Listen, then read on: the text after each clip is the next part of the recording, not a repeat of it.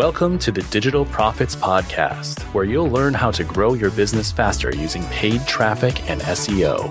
Each episode will feature a breakdown of digital marketing trends and answers to your burning questions that will provide actionable takeaways to make your marketing better. So join us, Ben Page, Ray Sawvell, and Blake John, as we guide you on your journey to higher profits. Remember to join the Profit Squad at joinprofitsquad.com and get ready to profit in three, two, one.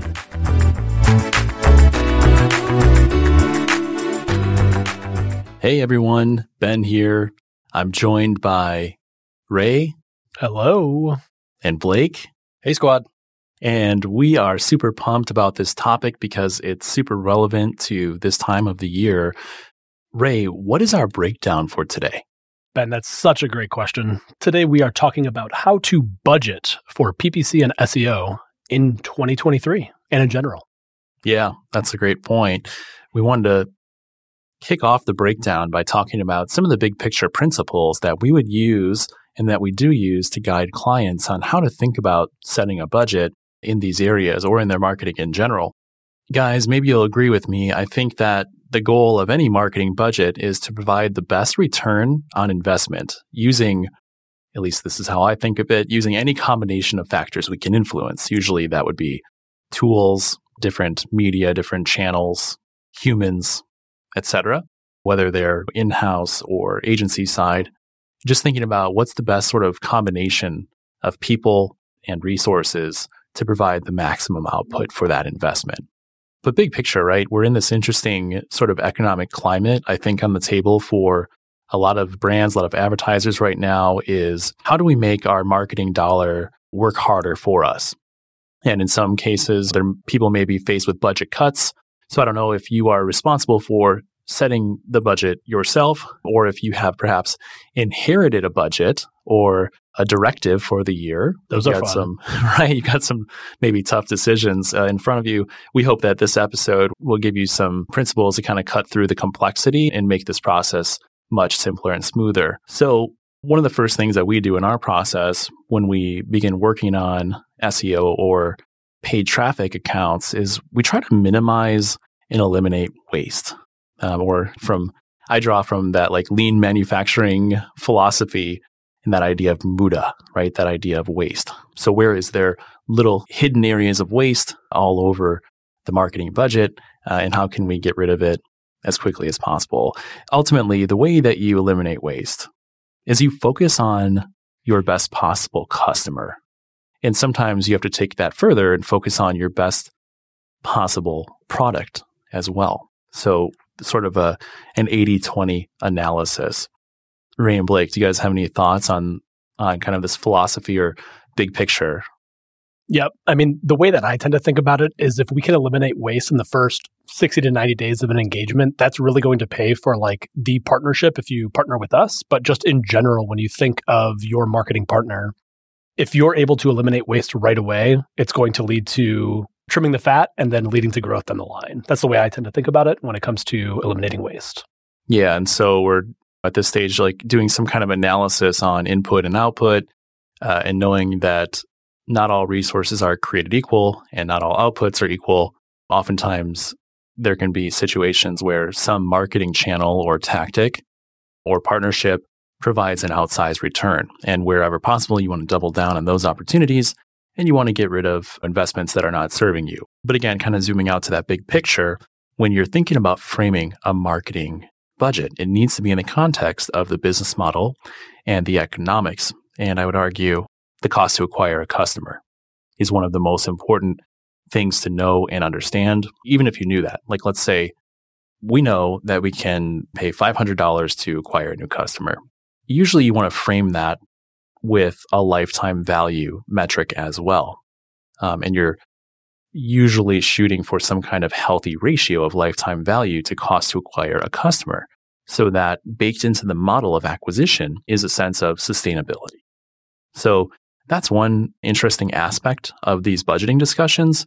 A second one is cash flow. And this is especially important when you are using or relying on paid acquisition is that you could have a very sustainable CAC to LTV ratio, maybe you're getting a five to one, for instance, like $5,000 lifetime value, $500 cost to acquire customer. That's a 10 to 1 ratio. However, let's say your business model is a recurring revenue model and it takes you 24 months to recoup that cost to acquire that customer.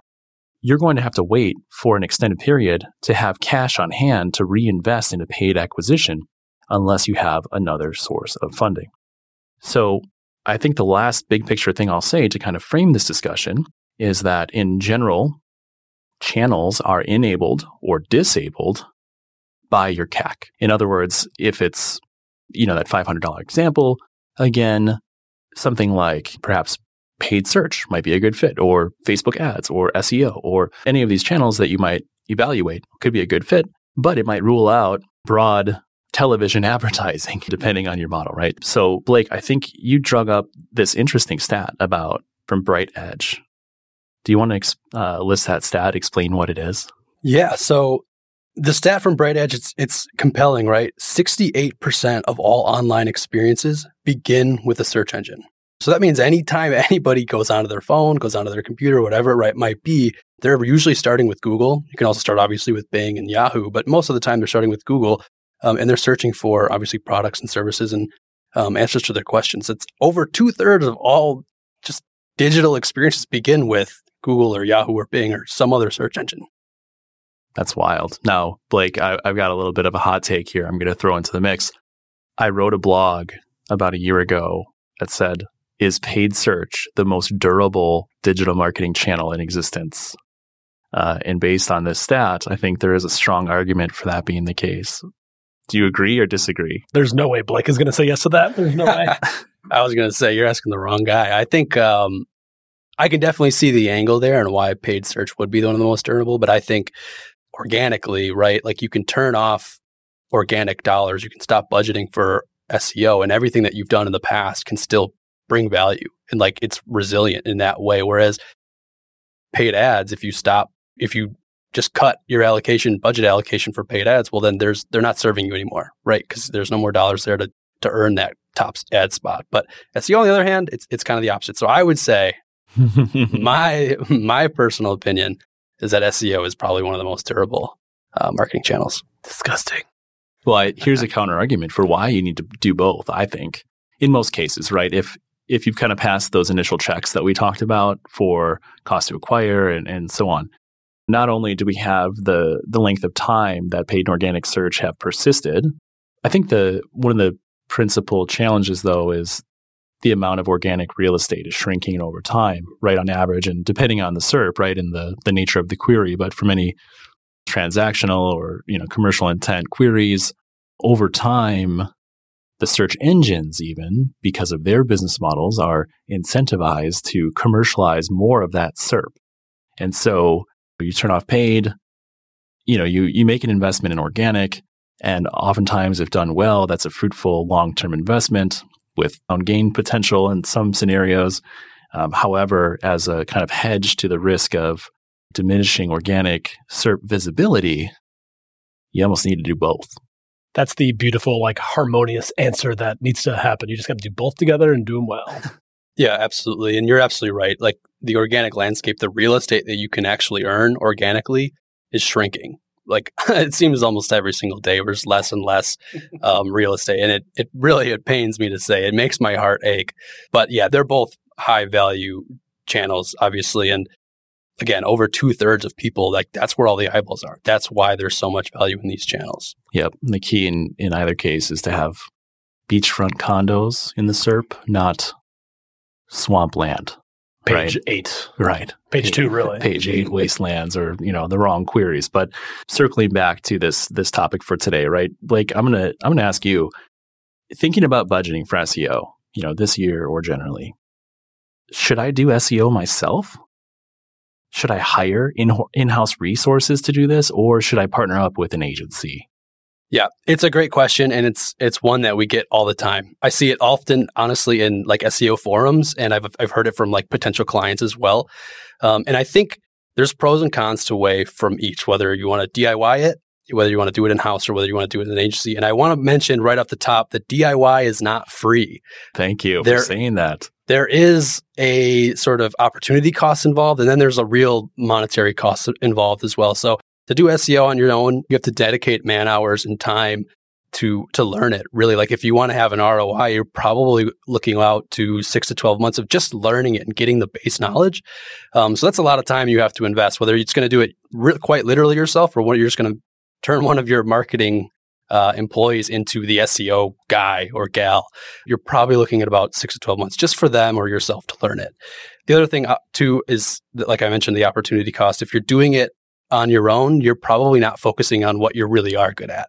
And that can pull you away from other aspects of the business, whether it's you know customer service or sales or just whatever your wheelhouse is well you're spending some of that time now on seo and learning it um, so the do-it-yourself method, you know, if you want to take that route, I commend you. I know, I know the pains of learning SEO. It takes a lot of time and energy, and you really have to hone in. Um, but truthfully, it's not one that I recommend, just because there is so much time involved in doing that. If you want to hire in-house, this is interesting. It's true. It's actually one of the more expensive options, right? Because you, you're taking on an employee now, and most often you're probably taking on more than one employee to really do this right because you have to if you're going to hire internally if you're going to say create an SEO branch on your team, you kind of need like a support network. You really need like a team to make that happen. The big pro of hiring in house is that now you have somebody or a group of people who are completely dedicated to you and your craft and they know your business. And that's the best benefit possibly of hiring in house. So, and that's a lot of times why people go that direction and why businesses make that choice. Finding an agency, on the other hand, you get a team of experts. So you're obviously not hiring that in. It, it is truthfully the middle of the road option in terms of um, just how much it costs, right? And we're talking, we're obviously we're talking about budget. So if you compare finding an agency versus um, hiring, it's could be a third of the price or even less. Uh, it could be a 10, 10% of the price of hiring internally. And Blake, can we talk really quick about why that might be the case? In my, in my mind, I'm thinking about if you're building and budgeting for your SEO dream team this year, what are the functional kind of roles that need to live on that team to make it a hit? You know, and then that can kind of inform too part of this decision on that in-house hiring versus, you know, agency side. That's a great question. I think so there's really two aspects, two types of two roles that you need to fill. You need a technical expert who can make sure that your site is technically sound, that it makes sure that we're not running into errors. And if you run into like a technical fire and you have someone who can put that out essentially because that happens often uh, the other part is like an editorial team or person who can do the research do the like put together the strategy and then write the content and build content that's going to rank for search engines so you really need probably two people unless you find a a little bit of a unicorn who's out there trying to find that um, in-house role, and they do exist. There, there are some people out there, but truthfully, most of them are at agencies. And so there, there's really at least two people, and then you probably need a manager, right, a third person to manage those people who understand what they're being held accountable for and can keep them rowing in the right direction and kind of make sure everyone is aligned. Yeah, that is interesting. And I agree. I think one of the risks, right, to the in house route is if you don't have a lot of existing institutional knowledge around SEO, around paid traffic, it could be more challenging maybe to hold that group accountable and to really align on a strategy and have clarity in a strategy based on the resources at hand that will actually produce results in the mid to long term. Yeah, that's super interesting. And so you've got this idea of editorial team, kind of a technical role. I would argue like that analysis strategy component yeah, all need to be accounted for. Interesting. So, Blake, what about some of the cons of these different models as well? Yeah. So, the, w- one of the bigger cons specifically for finding an agency, and I've heard this from clients, is that it can feel like you're one of many clients. In some cases, it's true. One analyst that you might be working with, maybe they have seven or eight clients, you know, that they're managing, five to six clients, whatever it might be. The other thing too is, and this is true in the world of just digital marketing, but there's a lot of really shady agencies out there who make false promises and try and over promise and under deliver. And so a lot of times people have been burnt and it kind of pushes them to the path of hiring internally, which can be tough and it puts a bad name out there for some of us, but it is a reality. Um, and then lastly, they may not be experts in your niche, which is again why you might want to hire in, in-house because you can really find somebody who um, knows your craft or at least coach them up to make sure that they know your business and your business model. On the other side of that though, um, when you're working with an agency, there's a lot more flexibility. And really the biggest con, or excuse me, the biggest pro is that when you're working with an agency, you get a team of experts. You, it's not just one talking head. Um, it's usually three, four people who have five to 10 years of experience or more, right? Who are really are dedicated to your organic initiative. Yeah. And so one principle that comes to mind for me is as budget increases, you may think about going from more general to more specialization uh, in terms of roles and team or even agency, right? Maybe at first it's uh, looking at a general digital marketing agency, but then as your your needs dictate or your budget allows, you're looking at a more deeply specialized team or partner and then kind of drilling down and saying, all right, now who's the specialized partner that has experience in my niche? And that can be a great option for folks. Blake, how do you budget for an impactful SEO program?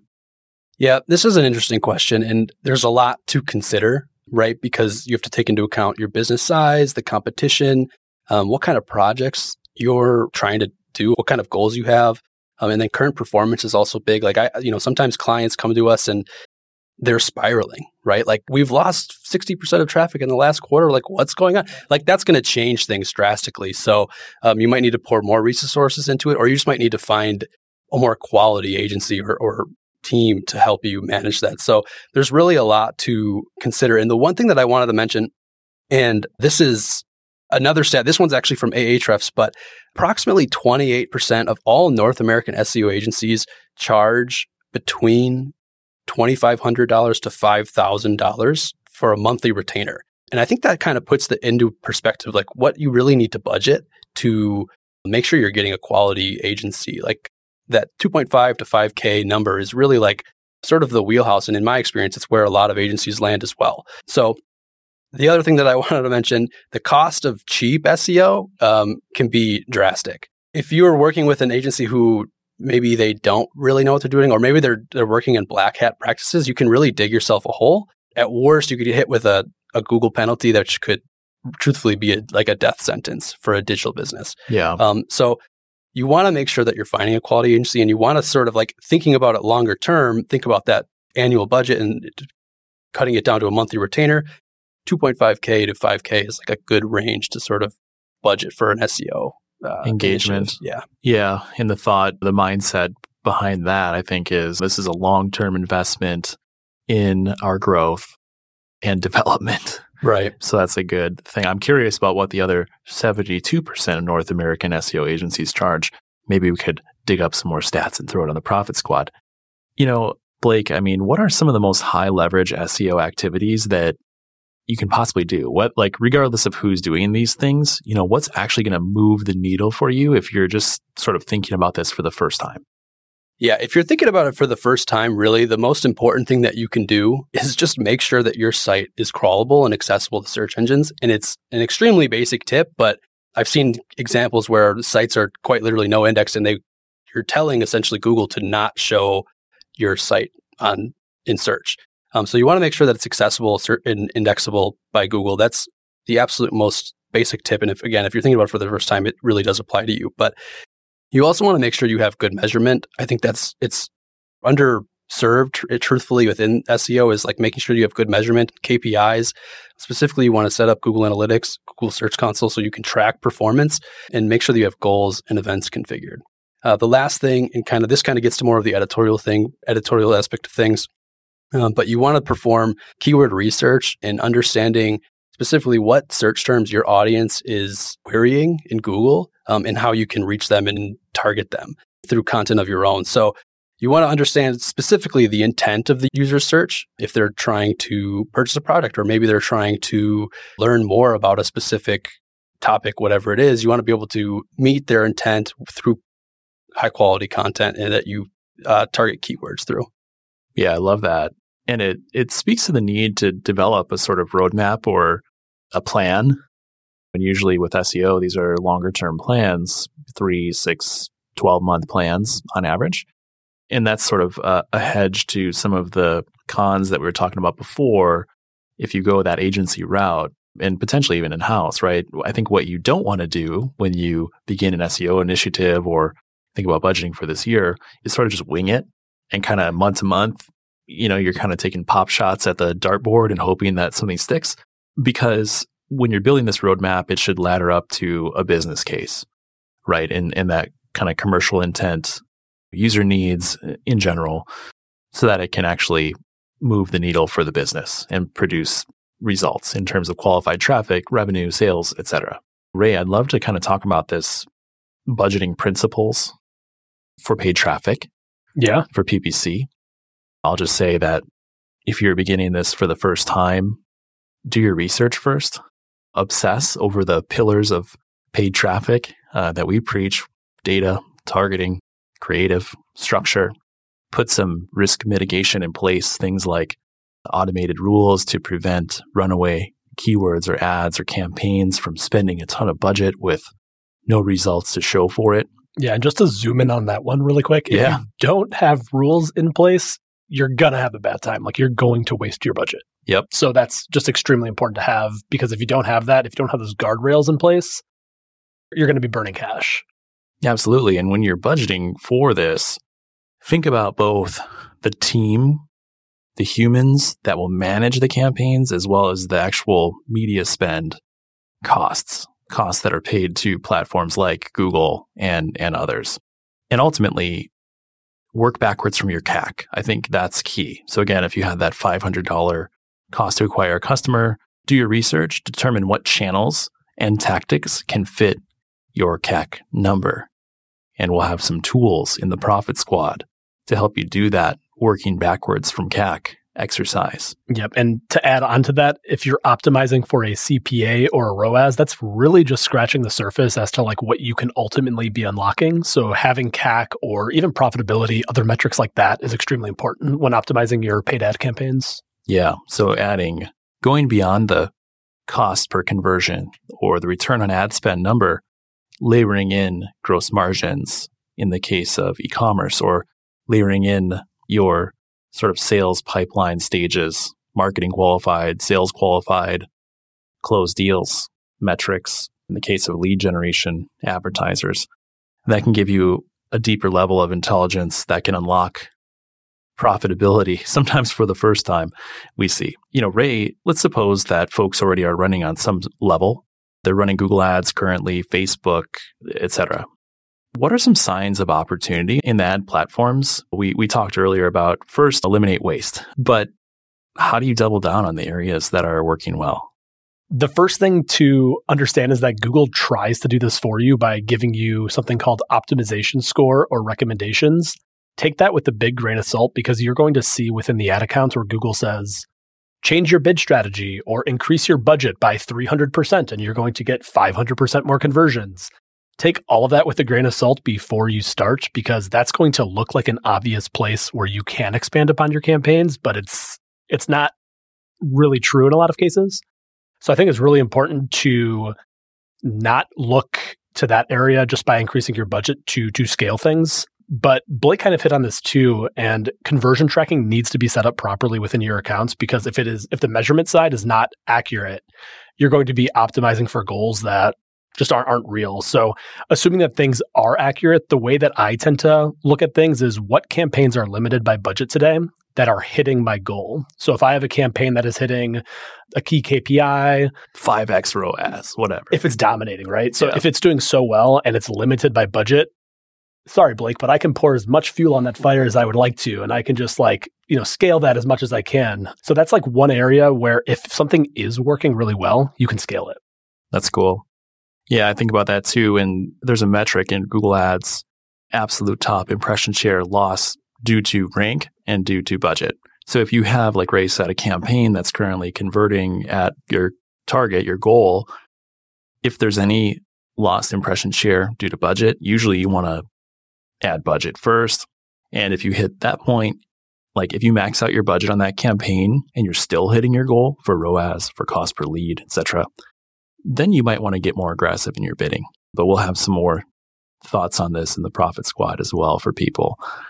So, you know, Ray, I think if you're, let's say you're knocking out of the park, you're kind of mopping up on all that low bottom of the funnel, high intent traffic and let's say Google ads.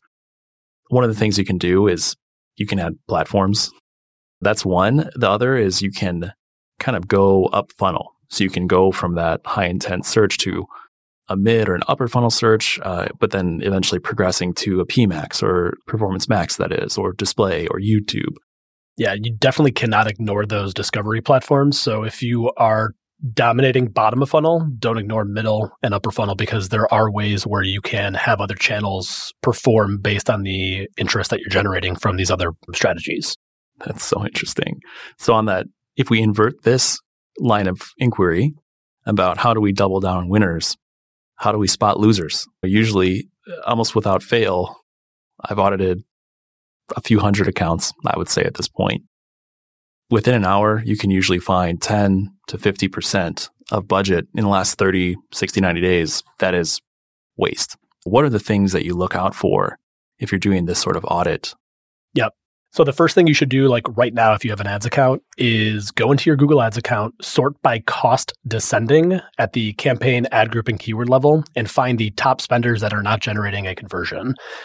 Based on what you find, you can drill down to the search term level. You can look at keyword match type. You can find the exact keywords that are not performing for you and adjust from there. So that's like the first thing you can do. And all this will be available for the squad on, on the Profit Squad. So make sure you uh, sign up and check it from there.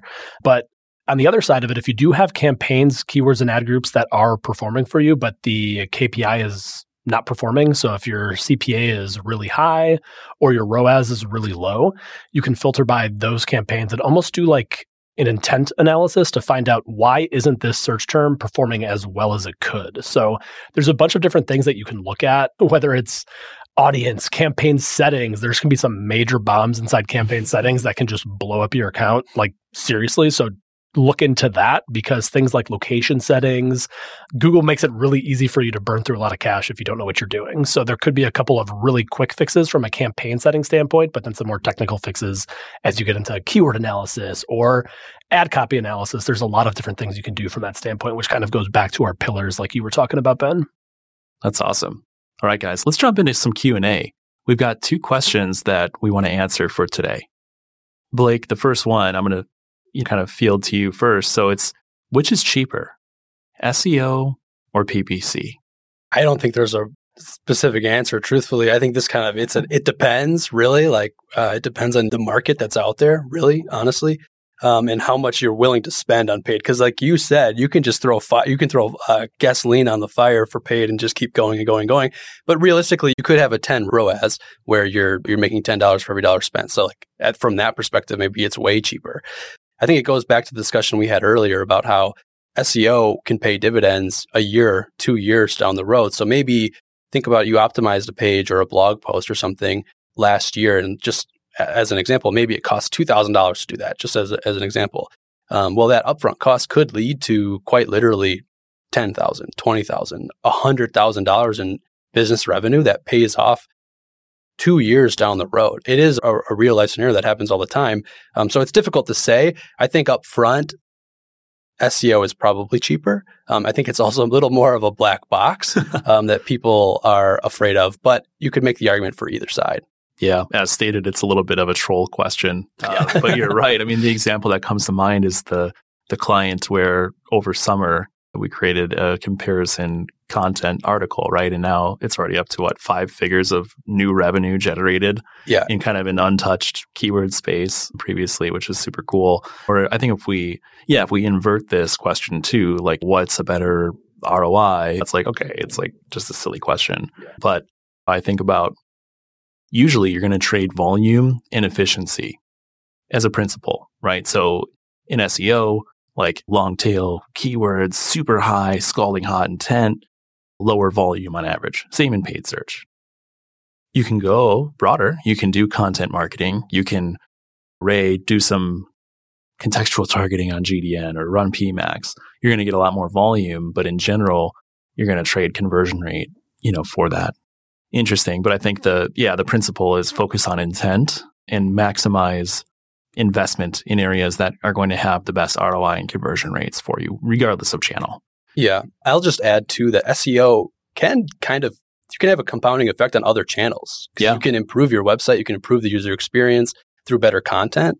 Um, that might help paid search or it might help referral traffic convert or direct traffic or whatever, email. You know what I mean? Whatever it is, SEO can kind of be a, a jack of all trades and kind of help out in multiple areas. That's a brilliant insight because it helps us to serve users better, which is really the mission. You know, that's what marketing is. We're we're helping people at the end of the day discover solutions to their problems. Ray, big picture, kind of quick takeaway here. How would you estimate a paid search budget from net new? You're going from keyword research stage. How do you kind of provide an estimate to a new advertiser? I, th- I, think you hit it on the head earlier, Ben. If you think of the end in mind, so if you think of CAC, or if you don't have that information available, thinking of what are your goals from a revenue or conversion standpoint, and then backing that into the information that the search providers give you. So Google has tools like Keyword Planner, where you can get search volume, estimated CPCs. You can throw in things like conversion rates, and we'll make sure to have again all this on the on the Profit Squad. But this information, you can kind of do some back of the napkin math to say, here's roughly the search volume that's going to come in. Here's how much you're going to pay for every click. And then at this conversion rate, here's what you can anticipate from a conversion volume standpoint. Math it out. And then you kind of get to this magic number to say, here's what budget can potentially look like if you get this volume. So you can kind of math that out to see if it makes sense from a conversion rate standpoint. Right. So if you you do the keyword research, you determine the high intent keywords, you get some estimates on how many searches per month, uh, average cost per clicks, and then you can sort of guesstimate maybe look at some averages. There's some articles out there um, on click through rate. If you have data on your website's current conversion rate, fantastic. You've got a benchmark, use that. That will be eye opening, I think, if you run through that exercise as to whether you can reasonably expect to hit your CAC with paid search or not and scaling that is a whole other issue. So if you're low on budget right now from a paid advertising standpoint and you want to two, three, 10x your budget, you're likely not going to hit the same KPIs that you are today. Most likely you might, but probably yeah. not. It's going to take some work. So I, I actually have a question I want to pose to you, Ray. Uh, for someone who's trying to estimate a paid search budget, could you potentially use a tool like SimilarWeb or SEMrush to see what a competitor is doing? um, just see how much they're currently spending. It's, again, it, that's usually an estimate, right? But does that give you kind of a ballpark number? I've used it in the past to get an idea of kind of like where are they playing from like a SERP standpoint. But when it comes to like exactly how much are they spending in their ad accounts, it is all estimates, but contextually, it does give you some information as to where are they playing, like what terms are they bidding on, things like that. So you can get a sense. But the real key thing is once you start running ads, you get all this data to things called auction insights where you get more information. But that's different topic for another episode, probably. Maybe that's week two after you launch. Yes, exactly. So, guys, I want to pivot to takeaways and zoom back out and kind of bring this home for the listeners. You know, big picture. So, how do you budget for SEO and PPC uh, this year, any year? You know, one, I think it's a question of focus. So, maybe you're handed a budget, maybe you have to figure out a budget for yourself. Focus on the best customers, uh, the best products, the best channels you have to kind of run this through the filter of what your organizational goal is. You know, do you have an, an efficiency directive, a cutting budget directive? Are you in growth mode and you're willing to accept a smaller lifetime value to CAC ratio in the name of building your list of customers and building those relationships? Okay, great. You need to take those into consideration. Once you've done that, you want to think about what can I sustain for the year? Uh, you want to think about what are the areas where I may be wasting my current investment that I could clean up and have some kind of initiative, some kind of audit or deep dive into these, I think both channels to do that. After you've eliminated waste, you want to be proactive. Blake, I think you gave some great guidance kind of deciding the format of that relationship. I think the same is true for paid, right? Right? It's like, hey, am I going to hire someone internally? DIY it, agency partnership, some other freelancer or something. You know, I think looking at your CAC and your budget will help you answer some of those questions. We gave some guidance on average expected budgets for these two areas. Uh, but I think once you've done all of that and you have kind of rough numbers for the year and then per month by channel. You might need to layer in some seasonality considerations depending on your business, your product. Once you've done all that, then you have to do a little bit more research, it seems to me. And you need to build that roadmap. You need to build that high intent targeting plan for your paid campaigns and then resource them. And honestly, like guys in closing, would you agree or or say like think about like testing budget, slush fund, or kind of uh, performance triggers that would indicate it's time to pour more resources into a channel? If you're limited by budget on paid search, pour more into and you're hitting your KPIs. So yeah. kind of like the example that I gave before. If you're hitting your KPIs in platform and it's all real life, if all the measurement is accurate, pour more budget into paid search if it's working for you today. Awesome. Yeah, and Blake, I think the same would be true in SEO, right? If you're mopping up uh, high intent user needs, then you're sort of in exploration mode. You want to find more user needs that you can fulfill and uh, and resource those too. Yeah, I think there's uh, it, it's kind of about like the available market out there and what you can actually achieve and who you can actually reach. If you see competitors are out there um, in areas that you think you should be in, but you're not, um, yeah, maybe you should pour more money into it and try to get there, right?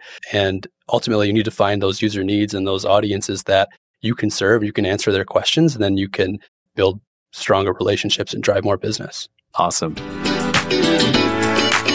Thank you so much for listening. Your support means the world to us and allows us to help more people and grow the community. Please take a minute right now to subscribe and share this wherever you listen to podcasts and sign up for the Profit Squad at joinprofitsquad.com. This will get you insider access, additional tools and swipe files, and help you elevate your marketing game to the next level.